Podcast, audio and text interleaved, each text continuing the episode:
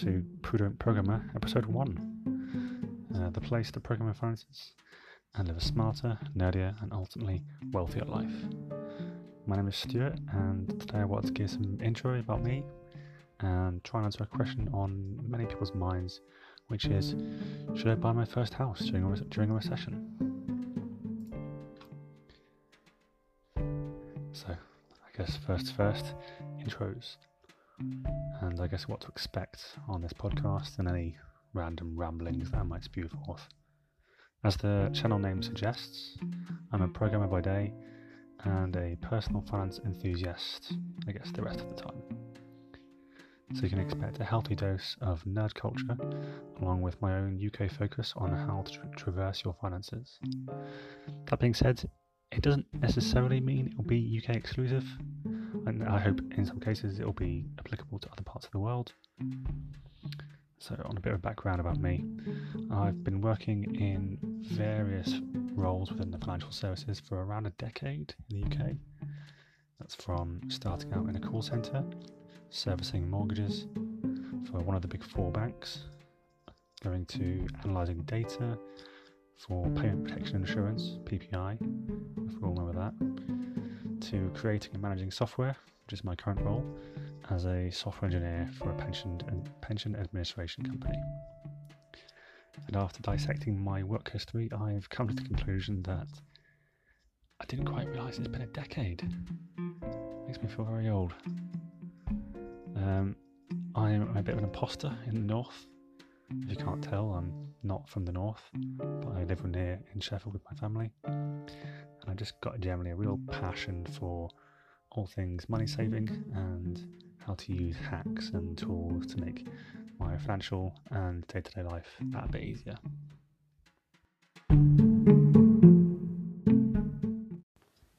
As a great thinker and famous philosopher of our time once said, every time I learn something new, a little of the old gets pushed out of my brain. No, not, not that Homer. Homer from telly, of course. And unfortunately, my brain is exactly like this, which is why I set up automated tools to do the thinking for me. It's taken me years to realize that I don't need to know all the information to make things work properly. As long as I've got either entrenched routines into my life, or I have the knowledge to know how to use tools which do all the work for me. So, given my background, I'll probably focus mostly on the personal finances side of things. So, mortgages, pensions, investing, and my own experiences with being a landlord, and where it fits with whatever topic we're talking about. I'll talk about the technology available and my experiences with creating some of that technology and how it can be utilized for yourselves to save you money because really that's what it's all about making and saving money. So, with the intro out of the way, I thought I would jump into a topic that most people have an opinion on, and that is your home. Specifically, your first home and buying your first home. Now, for those that were looking to buy in the very near future, back in February, I know what you're thinking. Things have happened since then, and probably buying your first house isn't at the forefront of your mind right now. And I'll leave it as elusive as that, and I assume you all know what I'm talking about. No, no, in fact, I'm going to refer to it as the event from now on because who doesn't love a bit of that web show? However, I would argue that for some people, the best time to think about buying a house is right now. In my opinion, there are two main factors to assess in order to decide whether or not to buy your first house. That's your appetite for risk and your cash flow, and they tie into each other in a really big way. So let's start with risk. Risk, when talking about mortgage applications, is used to manage yours and the bank's actions and is used by the bank to determine if you're a customer that will pay back the mortgage on time each month. If you're deemed too high a risk to the lender, it just won't lend you the money. But if they, if they can lend you the money, but fall within a high risk category, you'll be charged more to borrow that money. In other words, a higher interest rate. It almost sounds counterintuitive to charge someone who is more likely to not be able to pay back a mortgage a higher monthly payment. But it's just a measure put in place to make sure that if things do go wrong, the bank has covered their own backs. The bank will look into many risk factors to determine whether or not to lend you the money, such as your age, your income, how many dependents you have, what type of job you have, so on and so forth. However, the two biggest factors they use are the LTV and your affordability. So within these risk factors, let's start with LTV.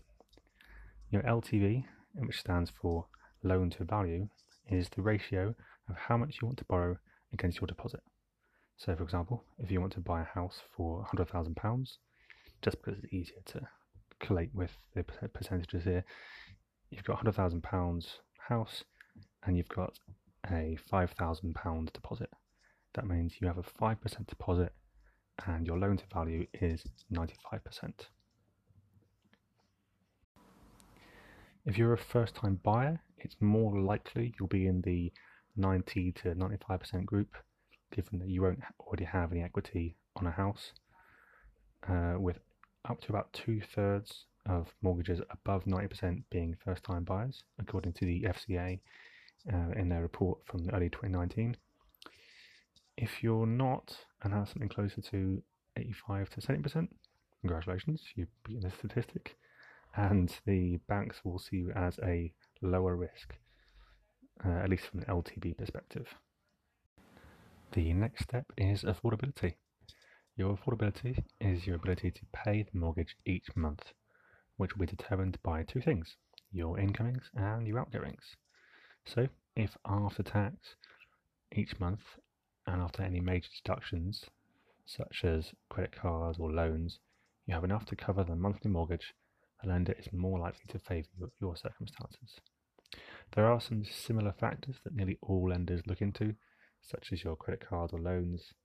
Other factors, such as your food bills, student loans, or childcare costs, might not be taken into account.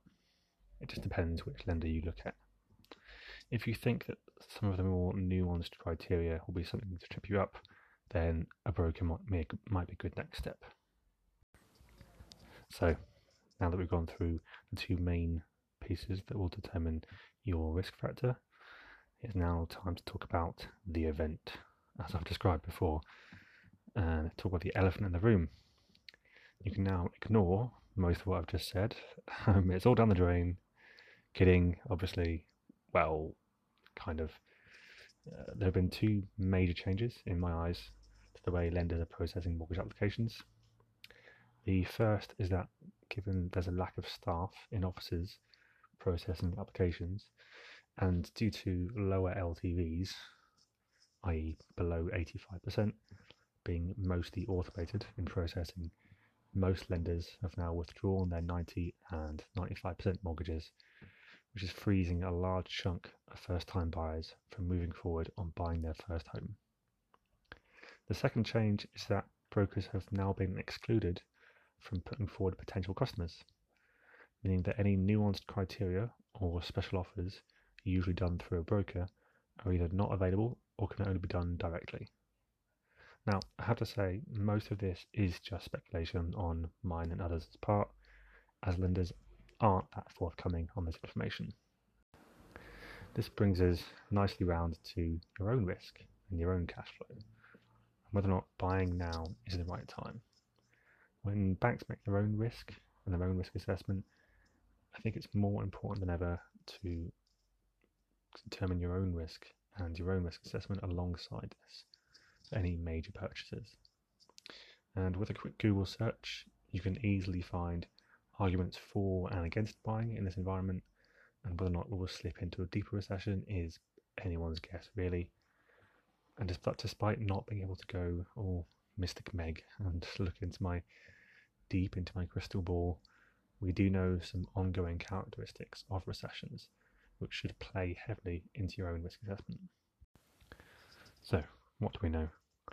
We know that recessions will likely affect GDP growth, employment rates, and will likely affect consumer spending as well. This recession in particular is unlike uh, all the others, really. I guess they're all unique in some way, but they do have some similar characteristics. But this one will likely hit certain industries and areas more than others, for example, accommodation and food service, entertainment, and construction, just name a few. And these already have been some major hit areas. So, after all that said and done, who's now going to be available and even should be encouraged to buy in a recession their first house? And it's going to be those who have cash, so can buy outright, or those who have a low LTV, preferably below 85%, and good affordability, and good chances of cash flow, considering the industries affected by this recession, i.e., your income. So, if that's the case, it would be the perfect chance to pick up a good housing deal. If not, don't worry too much. Just keep saving and waiting and just wait until the recession goes. It's almost a certain factor that they will go, they almost always go back up. It's not always like this, and things will get better.